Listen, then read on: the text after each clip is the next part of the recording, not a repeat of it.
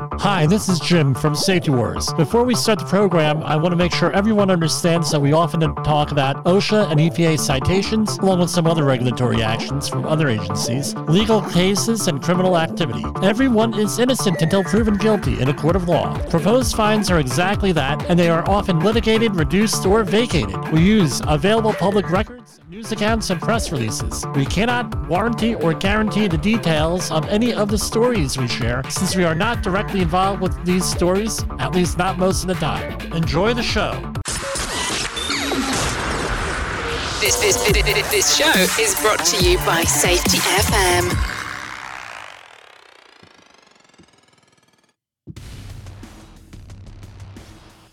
Hi, everybody. Good evening. Good morning, whatever time it is where you are at. You know who I am Jim Poesl with Safety Wars.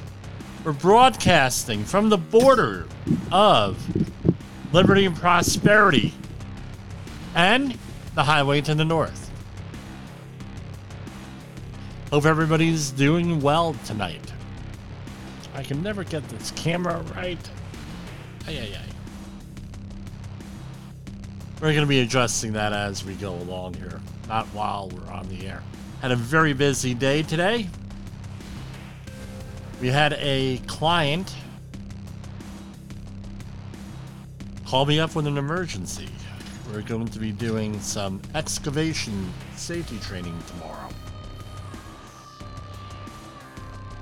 If you need training done, you're in the metro New York area, we're your people.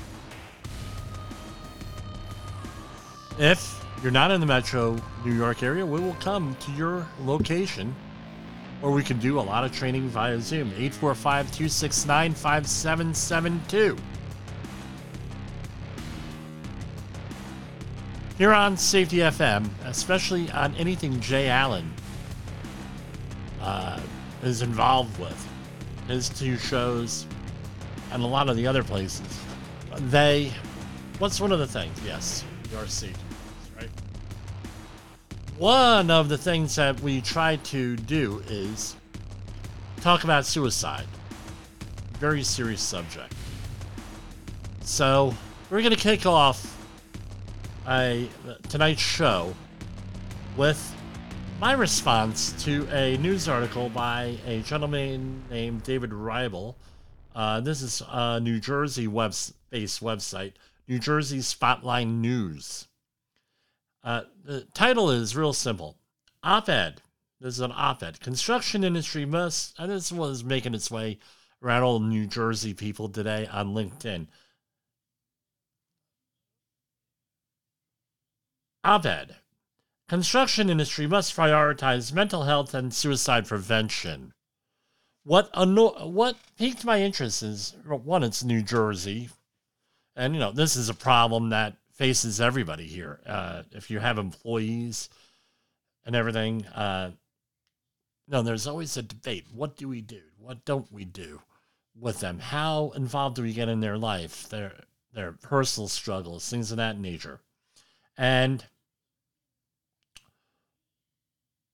he asks why. Why? No, he tries to answer that, and he has a pretty good article.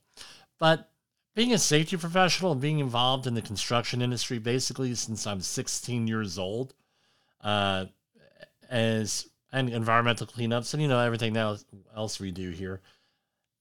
I think that it doesn't go far enough, and it's you're working on the model that an employee has a problem, that's their own problem, and if they're that's and it's them the question is this what could we do about this? What is there behavior that we're doing as an industry? As an, it doesn't matter, uh, construction, it could be any industry out there. Why, to contribute to our workplaces' mental health, our workers' mental health, our employees, consultants, whatever we have, their mental health. So, why is this an issue in construction? Every September, there's a suicide in construction uh, uh, week, sort of like when we have the fall protection week from, uh, which is first week of next month. And So, why is this an issue? Suicide in this industry, meaning construction, is 3.5 higher than all the other industries. So he asks why. He quotes the ASSP, and I'm a little bit disappointed, I'm going to be honest with you, in the statement that from the ASSP. The stoic and self reliant characteristics of individuals, and this is a quote, who work in the construction industry. Right. Stoic and self reliant? Maybe. Stoic? should come out to my job, see how stoic the people are. He outlines a whole bunch of other stuff like life, uh, like long and strenuous hours, sleep patterns being impacted, stuff. It's almost like we're being dumping this all onto the worker. And you know, okay, yeah, they're focusing on the worker. What you could do as a worker to prevent this, to help yourself, and eh, being a HOP practitioner here. At least I'd like to pride myself a little bit on that. I'm still learning. I'm on a HOP journey, like most people are. Uh, I am not satisfied with this. While one CDC article mentions low job satisfaction, this is me uh, saying this. I wrote this today. High perceived job stress and unrealistic job goals or expectations, a perceived lack of control over the work, as well as the physical hazards. All that may be true, right? And maybe in the foundation of the problems. But believe me, all this stuff starts way, way before this. You got to look at if you have an organization, how is my organization contributing to this? Are they contributing to this? What are we going to do about it? So, what's construction? That's kind of hard to define and limit to one area. So, you have maritime construction, high rise construction, commercial, residential, many, many different types of construction. And all of them start, I think where the start of this happens is in the bidding process. I know that there's stuff before that that even happens. And the company setups, the company mission, business models, things of that nature. But let's start with the bidding process. So when I do a deep dive into an accident, it could be a fatality, catastrophic thing, or sometimes a client says, you know what? Do a real deep dive in here. Because we have what is called the one pager reports, which is our the OSHA 301 reports. And there's one page, and there's like 16 different sections in there, whatever it is. And people handwrite them, hand that into OSHA. And look at us, we have an accident investigation. We all know, as a safety professional, there's a hell of a lot more that goes into that if you want to go in. And I always ask, well, how deep do you want me to go? And often now, since I got the credentials, CSP, they're willing to open up a little bit more. They're willing to go in and say, well, how deep do you go? Go as deep as you can because we know we have uh, fundamental problems. And I'm actually able to. You'll notice this once you're credentialed, you're able to deal with people on a different level because all of a sudden you went from a blowhard, a safety blowhard, into a credentialed person. That's not my perception, that's the perception of a lot of companies out there. Why? Because look at some of the quality of the safety people we have out there. Right? Uh, as a tra- I've always said this is a transient position for a lot of people. There are safety professionals because they're looking to get their foot into the door with another in, in another industry, in another company. Sometimes big companies like oil companies, they'll put people into a safety position for three years and then promote them up, uh, up the line. This way, they figure feel that they have an idea of how to work safely and how to communicate safety, uh, safely, and all this other stuff. And therefore, now they technically have a safety professional in the uh, in the uh, uh, business and the management, and we all know that not, may not necessarily be true. So the bidding process here. That's something out of the worker's scope. That's something out of the worker's influence, out of their lane, but not out of management's lane. So here are some of the things that you have to look at that might impact psychological health and suicide, right down the line. When you're in the bidding process, what is the scope of work understood? Do you know what you're doing here? What is the scope of work? Often I get on jobs and the bid that people put in is for a different scope of work than what's in the contract. right? Is the timeline for the job realistic? Is everybody being realistic with our timeline here? And does that also include safety?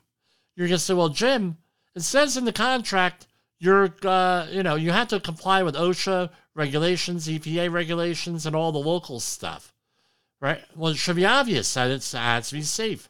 No, it, it's not. It all comes down to how the cl- main client, the general contractor, or whoever enforces safety. A lot of general contractors in one ear and out the other. Yeah, yeah, Jim, we do safety and we work safe. Yeah, yeah, yeah.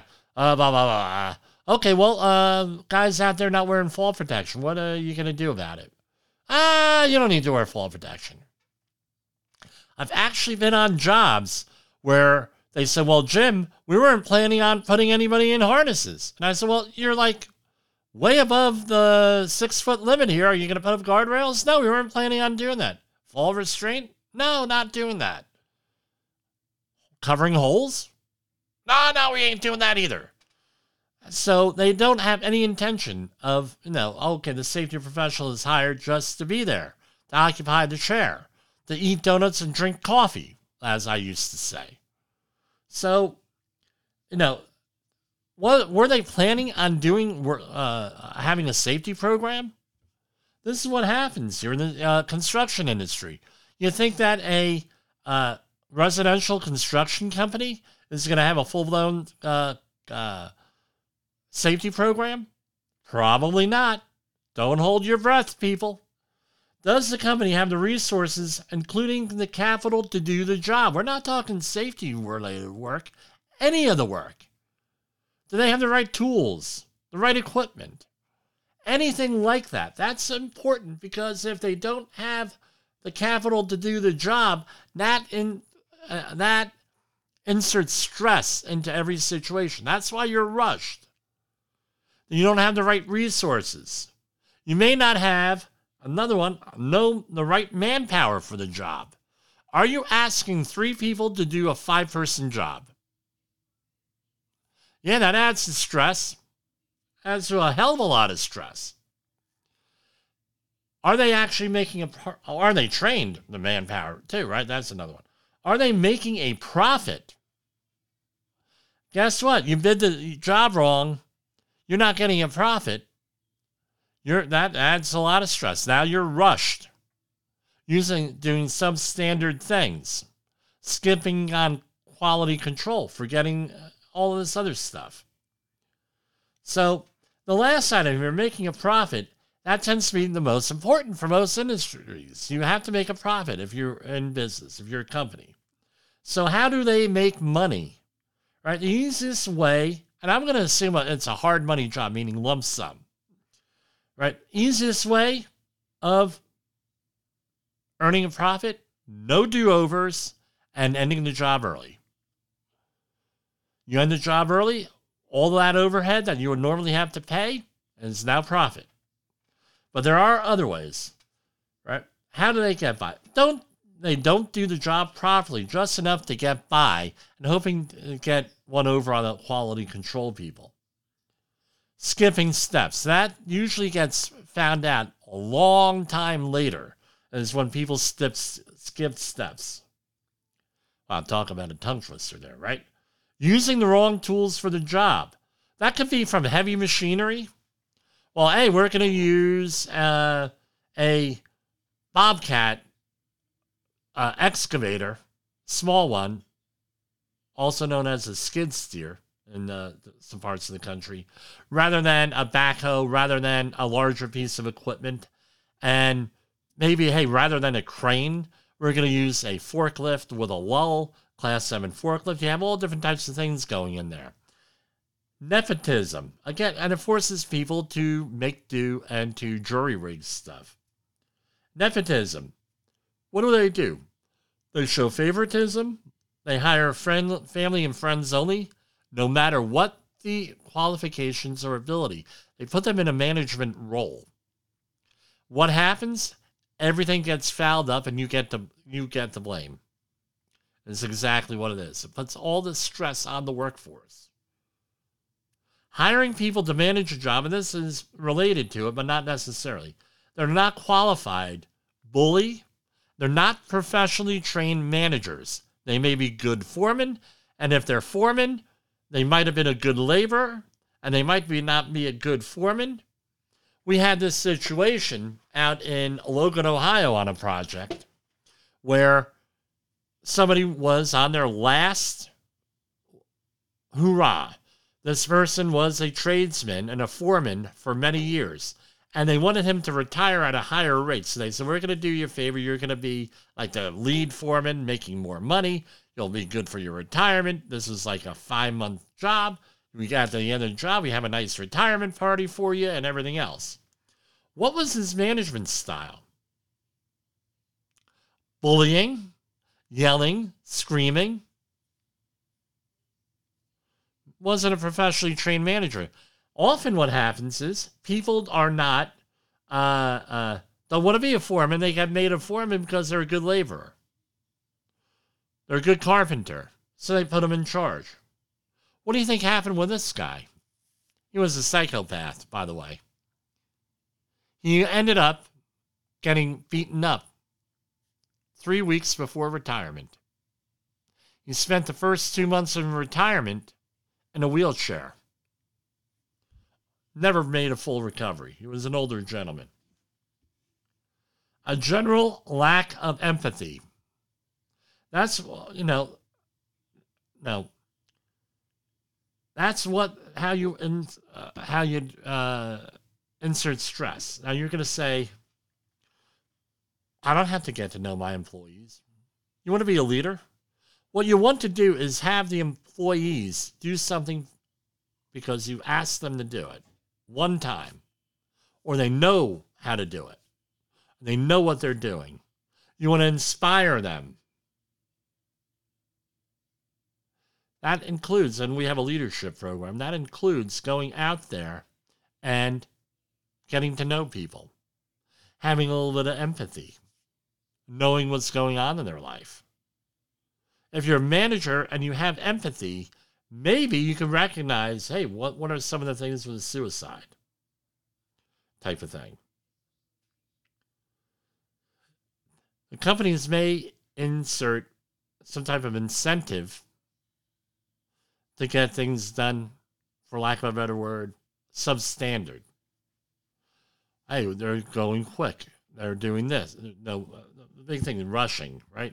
Every one of the accident investigations I've ever been on has been they've been involved in rushing uh, for everything, literally rushing for you know for everything. So my next question is this: How do safety requirements add to this stress on everything? Now you're gonna say, well, what do you what do you mean we're out uh, trying to be safe? We're doing safety things. Oh, okay, great. That's wonderful. You're doing safety things. But do you put stress in this situation? Do you make people's lives a living hell? Are you that safety dictator?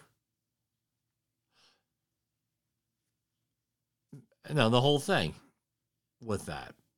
So, how do safety requirements add to stress? Several ways.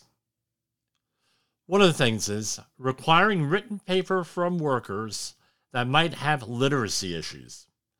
Safety professionals have to realize that literacy issues are uh, huge in the construction industry. 30% of the construction industry is illiterate, meaning they cannot, they have no high school diploma, and most of them have some type of literacy issues. I don't want to say completely, that's a little bit harsh, but literacy overall. So now you're going to ask for paperwork, job hazard analysis, keeping track of a sign in sheet, all the stuff that we do as safety professionals that we have to have on record. Most construction sites don't have access control or computers to do stuff. Everything's still done largely through apps, right? Which is some of the modern form of paperwork. And the other one is through just paperwork, paper and pencil. Now we're able to photograph or scan it into our smartphone and send it on out. So, where does this come to, this emphasis on paperwork? Now, you can say, well, Jim, uh, paperwork is important because it proves that you've done something. So, if you have an inspection and you have a problem, and an inspector comes out there, did you do, do your inspection on that piece of equipment? Yeah, you say, yeah, I did my inspection. Okay, can you prove it? That's what the paperwork comes into. You need proof that something happened. Where does this come from? People have people have PTSD because of paperwork. You're going to say, "Well, Jim, that's crazy." Oh, really? Let's consider this. Starts before kindergarten. Coloring books. A lot of kids pre kindergarten color. Kids enjoy coloring. Oh, look, Mary, you did a nice, what a wonderful picture you drew. Yay! Look at that coloring. Yay! All right. No matter what it is, you're not going to tell a kid, wow, you, you know, that's horrible. And then what happens? You go into kindergarten, first grade. You do an assignment. You get a nice sticker on there. And this progresses on and on and on. Did you ever consider that the people who are like highly educated are very good at paperwork. Attorneys, very good at paperwork, more articulate. Right? This is why English majors have a tendency, in my experience, of being able to outdebate anybody because they're very articulate. They know the language, they know rhetoric, they know logic, they know reason with this. And they're get so their whole life is based on paperwork. Is it any surprise then, with that in mind, is it any surprise that paperwork is going to be the first solution to most safety problems? Most problems. Well, you're you you don't know how to do something. We're going to shame you. We're going to blame you. We're going to retrain you. Yeah, everything else in life. Well, you have to go for this test. You have paperwork paperwork is in the, right is in the bureaucracy. It's infused. Now you're asking people who have these issues may have these issues. Again, uh, my experience, people don't want to do these job hazard analysis or anything like that because they can't read or write. Well, they, sometimes they can't read or write at all. So you end up having to work with them. You got to try to, uh, you know, identify these people help these people. Requiring training when the company has untrained workers. So you go onto a job site with a general contractor, There, you're required to have certain training.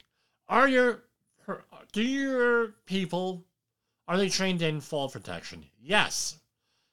Give us proof. They give them some kind of baloney letter or some kind of proof. They're not trained. Now you have someone doing auditing all this auditing of these people.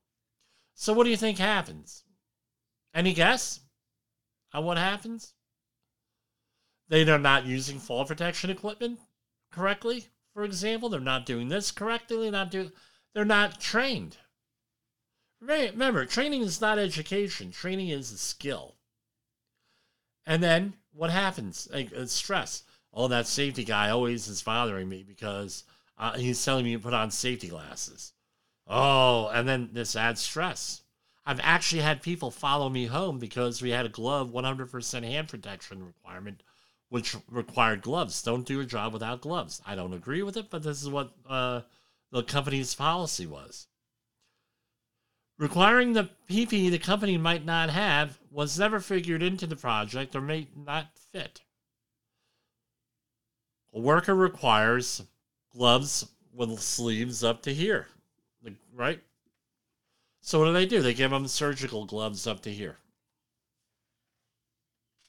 Improper equipment. Now you're adding more stress into this. You don't have the right equipment. And I hear all the time from, oh, well, the employee, according to the collective bargaining agreement, Uh, we got an exception then through OSHA. I don't know if that's true or not. That the employee is responsible for bringing their own gloves.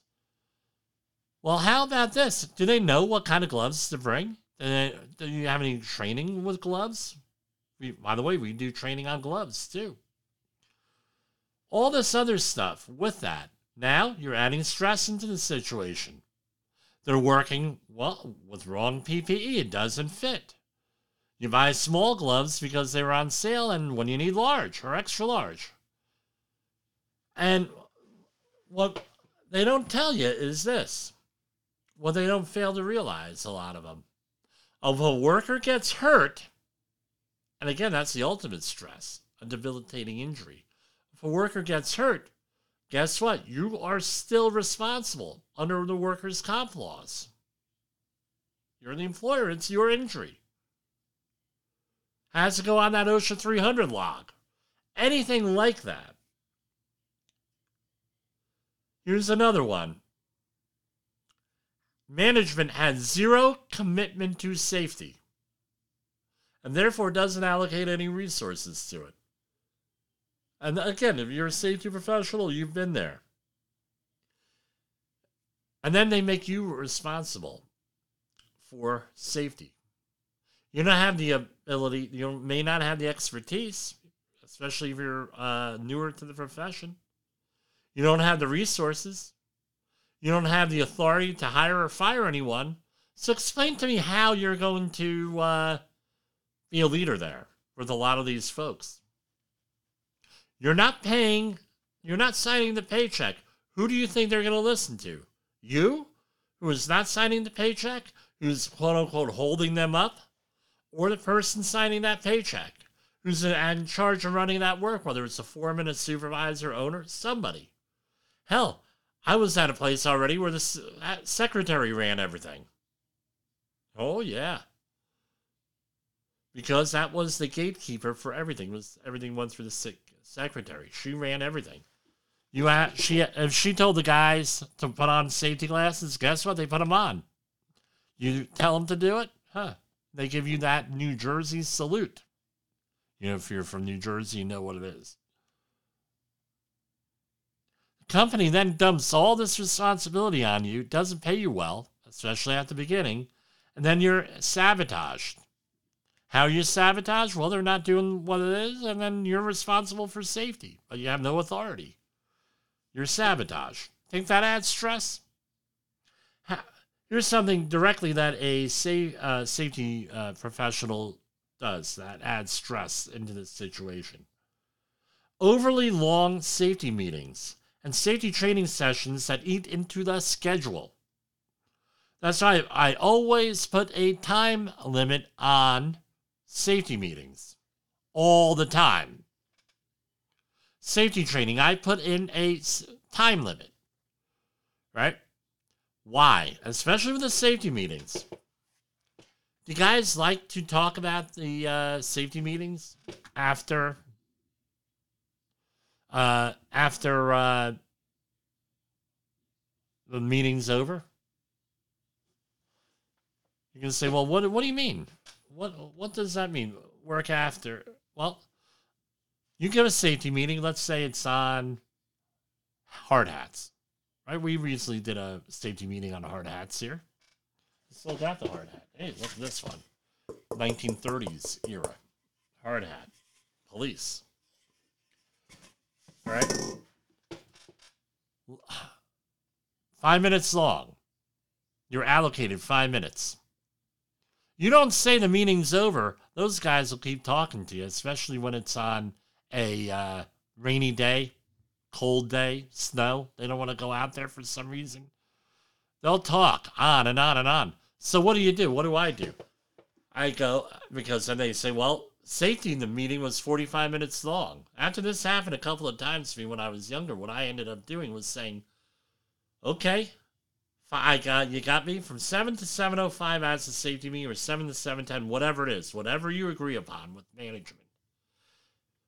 Make sure that safety meeting is ten minutes long, and at the end of that safety meeting, you say, "Time's up." You say, "Safety meeting is over," and you get your stuff and walk out of the room.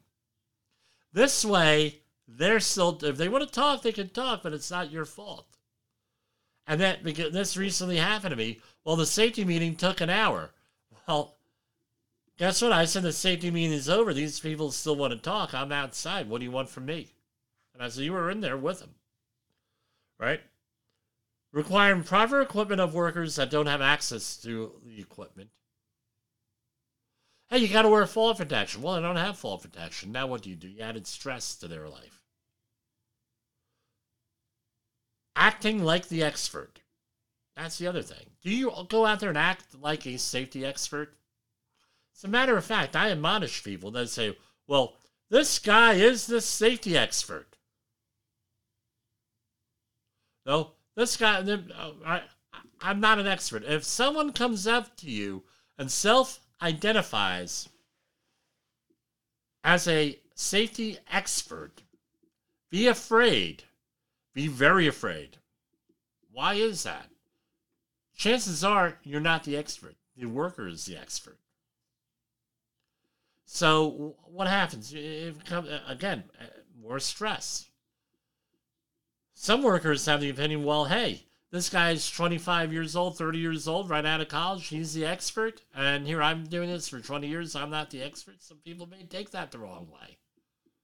And the list goes on and on and on.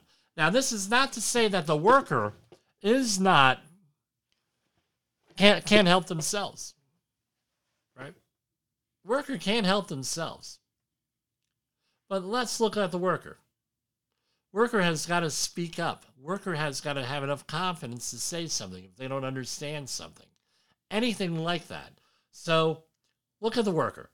You have conflicting instructions, right? That's one way. Put stress on them. Different ways of working from what the company expects. Expectations are not are uh, conflicting. They have to supply their own tools. They have no agency or no decision making ability. This is what happened, I think, with a lot of the COVID 19 stuff out there. Telling people that they have to wear ma- quote unquote masks and not the respirators. This is an issue here, guys. You take away their agency, people have a tendency of not being happy. Adds stress, adds all different types of stuff. They have to supply their own tools. What if uh, you're a worker, new worker, you don't have any tools? Real, that happens all the time. I was fortunate enough that I had tools when I was working in the construction industry when I was younger. Literacy issues. We talked about this. One NIH study uh, in 2017 by Julie A. Phillips the title was Differences in Suicide Rates by Educational Attainment from 2000 to 2014. It showed that people with a high school or lower education, right, and that was the maximum, have higher suicide rates. Now we have people 30% in the uh, construction industry have no high school diploma or have a high school diploma or less. Could that ha- be adding and contributing to the suicide rate? Language barriers. Often, you, if you can have the same language, but a lot goes into language. It's thinking. How to, not only how people communicate, but how do they think? Drug and alcohol problems, criminal records, and all the other stuff that goes along with it. All that stuff goes in there. You're going to say, well, criminal records. A lot of pe- people are in prison in the construction industry for whatever reason. I don't know how the numbers, but I seem to run into a lot of them. And what uh, when I taught over at NJCU, New Jersey City University, a lot of the people that we dealt with were people who were trying to better themselves. They we got people out of re- rehab and some of the programs and the outreach programs for the university, out of prisons, things of that nature. And what happens? They end up going, uh, uh, right? Again, all this adds to it. So you go to OSHA and the website and so they have pretty good resources on everything, but they don't address the structural issues in the construction industry. How is the company ran? Right? They talk about suicide literacy and preventing suicide, talking to people, and all the other stuff that goes along with. But those are the easy issues. What about the hard issues? There's a lot of hard issues out there in the construction industry uh, that you need to address. How about talking to people and all the other stuff involved? But, uh, you know, uh, how are we treating your workers? How are you treating them?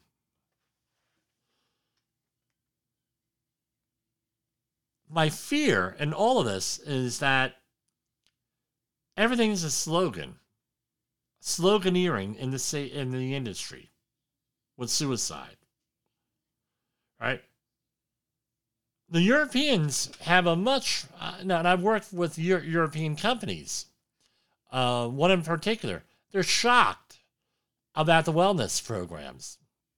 They have, uh, most European countries, they have wellness programs. They require wellness uh, type things, programs well, here it's often part of your health insurance. If you can have a good health insurance program, they have that type of thing because it's cheaper in the long run to have something like that paid by health insurance uh, when they pay it. Obviously, you don't have to pay it, but what if a, failed suicide attempt? How much is that going to cost?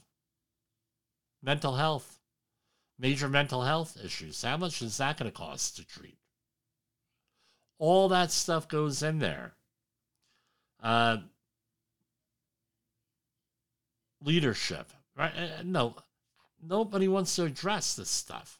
This is the important stuff. You want to have a healthy workforce psychologically, right? It's not, no, it's against the law to screen out people who have psychological issues, right? except for certain things for uh, uh, employment, but leadership, right? But no, what do you do? Leadership. Part of leadership is to treat your employees and subordinates well and fairly. Right? Some might say that it's not the business of business to be involved in mental health of its employees and their well being. Okay, fair enough. We got it. But are you contributing to their negative mental states? If you are contributing to this, right, you're part of the problem. Where I would rather be is part of the solution. And here at Safety Wars, we always encourage people to be part of the solution. Don't be part of the problem. Don't make the problem worse. Anything like that. There are sources for suicide prevention out there. So if you or someone you know is contemplating suicide, call or text the Suicide and Crisis Lifeline at 988. You can visit the American Foundation for Suicide Prevention at www.afsp.org.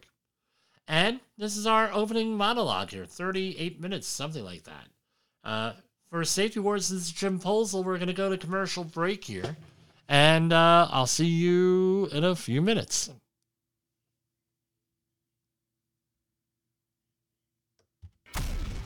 Professional safety community, communication and planning are just a few keys to your program's success. The question many practitioners have is where do I start? Dr. Jay Allen, the creator of the Safety FM platform and host of the Rated R Safety Show, has built a global foundation to help you along the way. Go to safetyfm.com and listen to some of the industry's best and most involved professionals, including Blaine Hoffman with the Safety Pro, Sam Goodman with the HOP Nerd, Sheldon Primus with the Safety Consultant, Jim Poesl with Safety Wars, Emily Elrod with Unapologetically Bold and many others. As individuals, we can do great things, but as a team, we become amazing. Dial into safetyfm.com today and surround yourself with a powerful force of knowledge and support.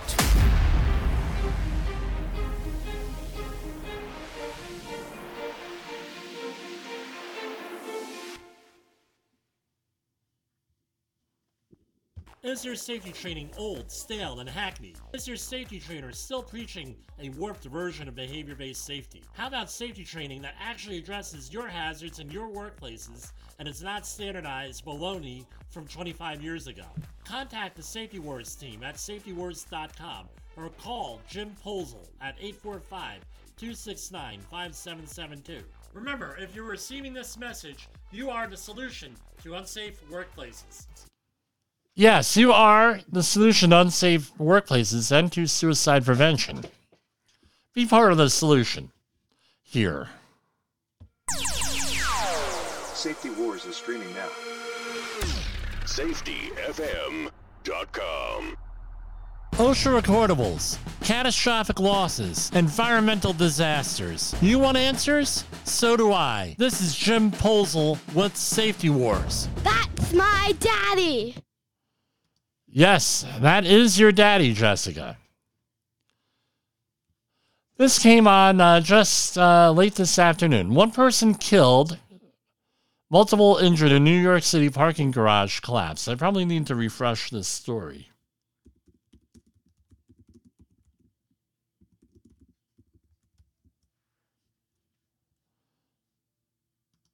So here we have a portion of a four of the four-story Ann Street structure fell in, leaving cars stacked on top of one another and rubble down to the uh, street level. A parking garage on Ann Street in Lower Manhattan collapsed on Tuesday afternoon, killing one person and injuring five others, officials said. Pictures and video from the scene at 37 Ann Street between Nassau and William Street show cars pancaked on uh, top of one another and dust rising from the wreckage. The collapse appeared to have sent rubble from the top deck down to the street level. Pardon me. One snippet of footage shot from the nearby rooftop showed a cloud of dust rising from below, and a distance voice shouted, Get out, get out, get out. A voice near the camera responded with a stunned, uh, single stunned vulgarity. Oh, yeah, this is, uh, wow. I'm looking at the, uh, yeah, that, that is a very apt description. They were pancaked uh, there with that. Let's say a prayer for everybody here on this. I think I might have parked there one time. Southwest Airlines resumed after system outage sparked travel chaos and delays with 800 pounds, 800 planes grounded across the U.S. This was uh, over the holiday, Christmas holiday. They had 17,000 uh, flights canceled. I don't know how long it took them to fix that out. But Southwest, uh, Todd Conklin has a very good show on that. Uh, that go, explains the whole thing from around that time. If you want to go check him out, uh, right, the uh, pre-accident investigation. Southwest requested a ground stoppage at around 10:30 a.m. on Tuesday while it worked fixing intermittent technology issues. As a result of the intermittent technology issues that we experienced, we should hopefully be resuming our operation as soon as possible and uh, FAA. Now they're all doing investigations with that. I don't know what's going on there. Neither do they. Uh, it, it's this is all over the internet here. Uh, Northern. This looks like something out of a sci-fi movie here. Northern Lights enthusiasts got a surprise mix with the green bands of light dancing in the Alaska skies. A light baby blue spiral resembling a galaxy appeared amid the aurora for a few minutes picture. I, I don't know if this is a real picture or not. Yeah, it is a picture from Todd Salat. Uh, you could go and Google it. Right here, let's see what we got. Yeah, it, it looks weird, man. I wonder what it could be. Uh, spiral was formed when X. Oh, here it is. The spiral was formed when excess fuel that had been released from a SpaceX rocket that launched from California about three hours earlier turned into ice, and then the water vapor reflected the sunlight in the upper atmosphere. Wow. Looks like something out of a sci fi movie. A silent crisis in men's health gets worse. This is from Yahoo Life. A silent crisis in men's health is shortening their lifespans of fathers, husbands, brothers, and sons. For years, uh, the conventional wisdom has been that a lack of sex specific health research mainly hurts women and gender minorities.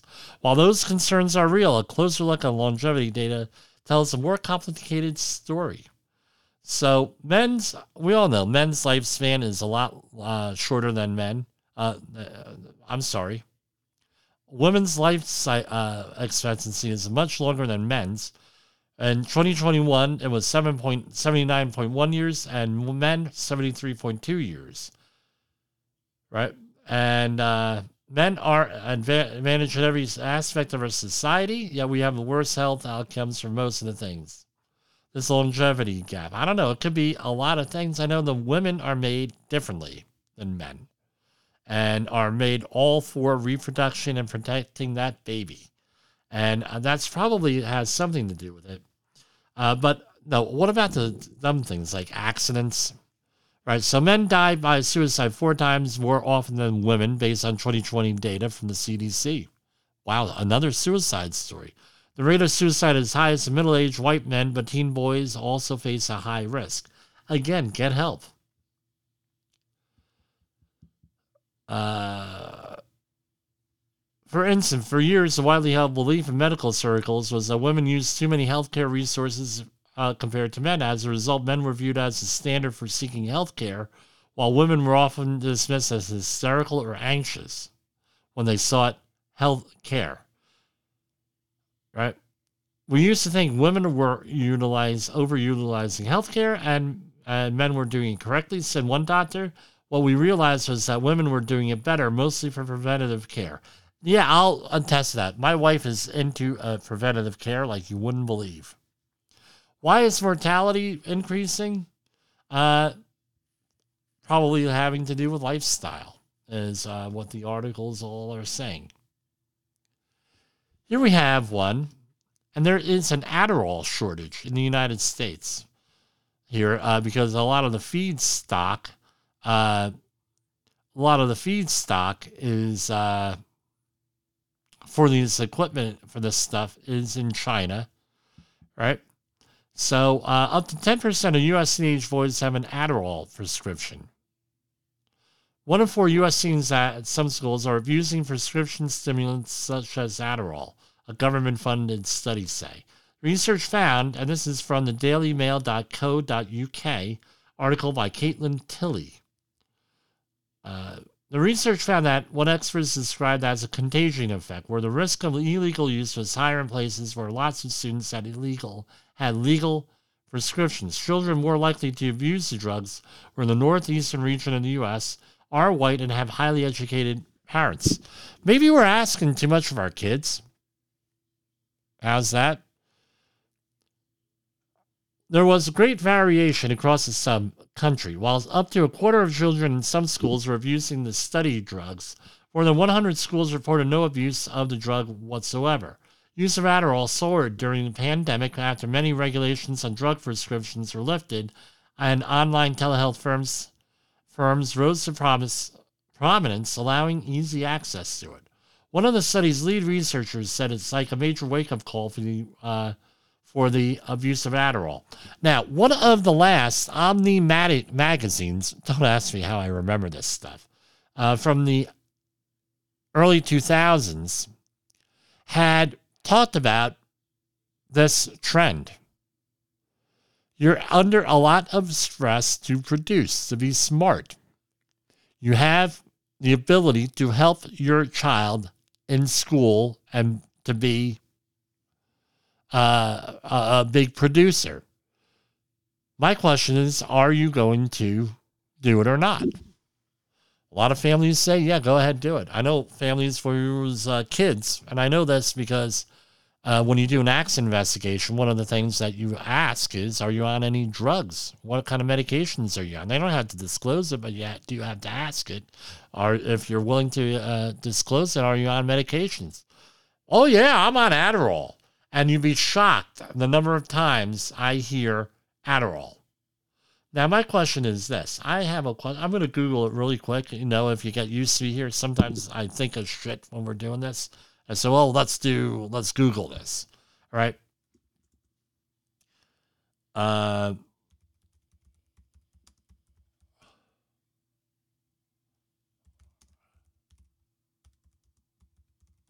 so what kind of jobs, right? The, the, the can a job not hire you for Adderall? Under the Americans with Disabilities Act, uh, employers may not discriminate against applicants or employees with disabilities if your ADD meets the legal definition of a disability and you are taking medication. You can't be excluded from cert- from consideration on uh, that basis. All right. Uh, here's another question. Can I buy a firearm if I am on Adderall?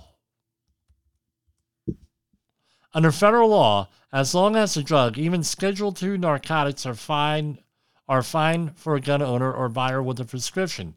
A medical marijuana does not prohibit you because it's a schedule it is still Schedule One uh, drug with no medical usage under federal law. Adderall is legal under federal law, so it's not a problem.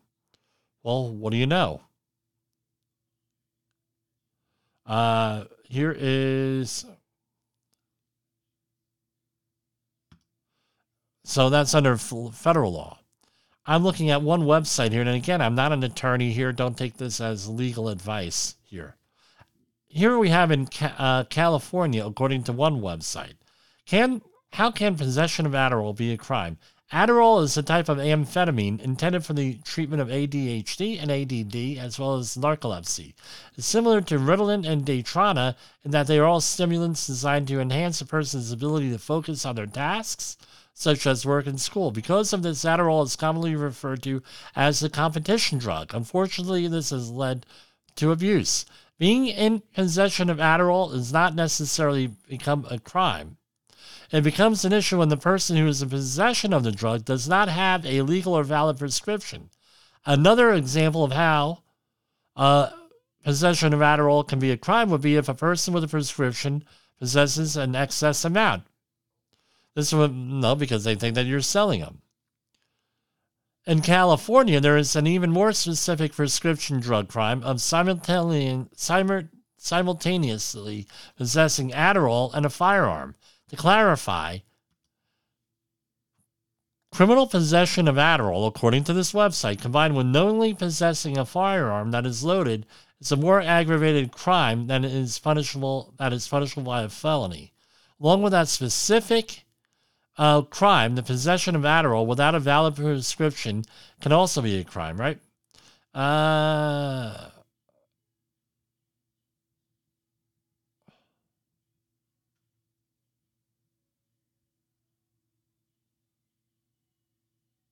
so it's a mitigating, right? Uh, so what does this mean? This means that the prosecutor must prove you possessed Adderall. Possession was unlawful you knew that Adderall was present and you knew the substance was a controlled substance. The amount of Adderall was a usable amount. You possessed a firearm, and the firearm was both operable and water, uh, unloaded. Thus, if the prosecution cannot prove any of the above listed items of the criminal act, you may not be convicted of a crime of possession of Adderall while armed with a firearm.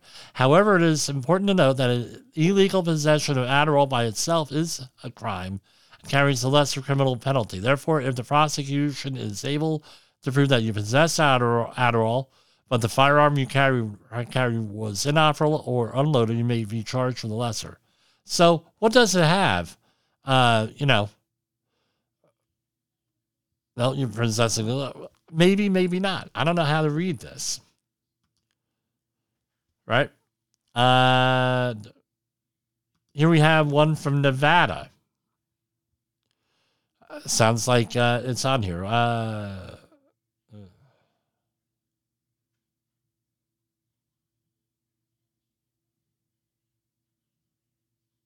so if you're an addict in some of the states, you got to check your er, uh, state law on on this stuff, right? Why do I bring up firearms with it? Is I've often heard that uh, certain medication, you're on certain medications, you can't be on this. Uh, here we have Ozempic, the perpetual story we talk about here, causing weird dreams. Really? So I know that in uh, Ozempic uh, and Wegovy and similar similar uh, uh, uh, drugs can cause. no, that's a new weight loss drug, and it's also used for diabetes.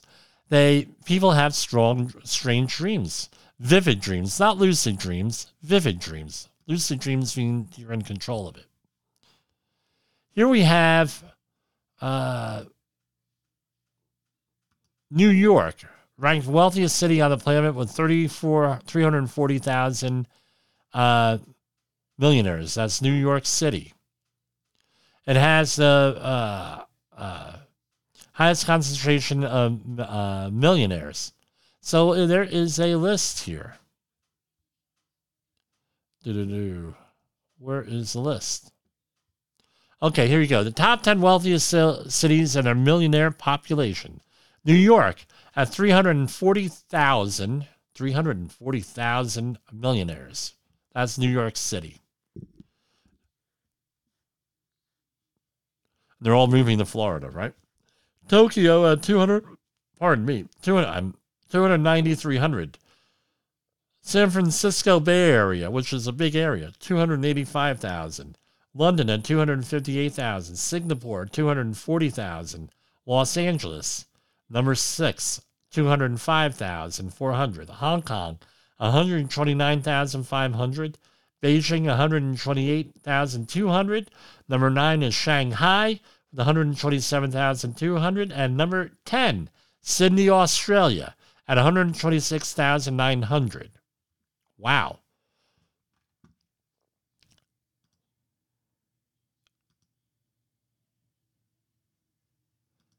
Auschwitz visitor faces backlash for posing for tasteless photo on the train tracks. I mean, that's probably one of the most famous photos out of there. Again, I don't think, uh, you know, no class. I don't know what to tell you with this.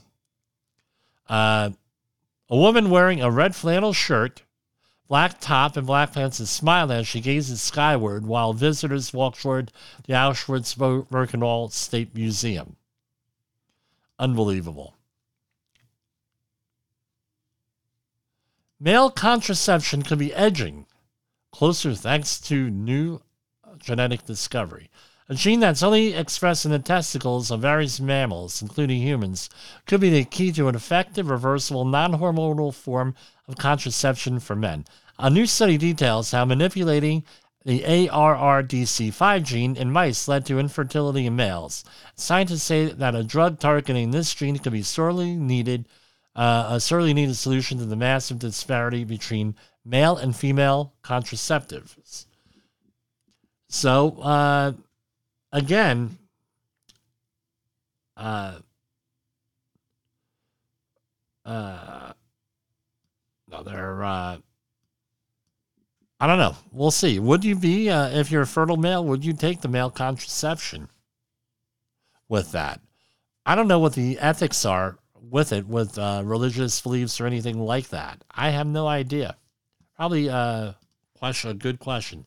So that's Safety Wars for Tuesday, April 18th, and uh, 2023. I look forward to seeing you tomorrow night. Good night, everybody.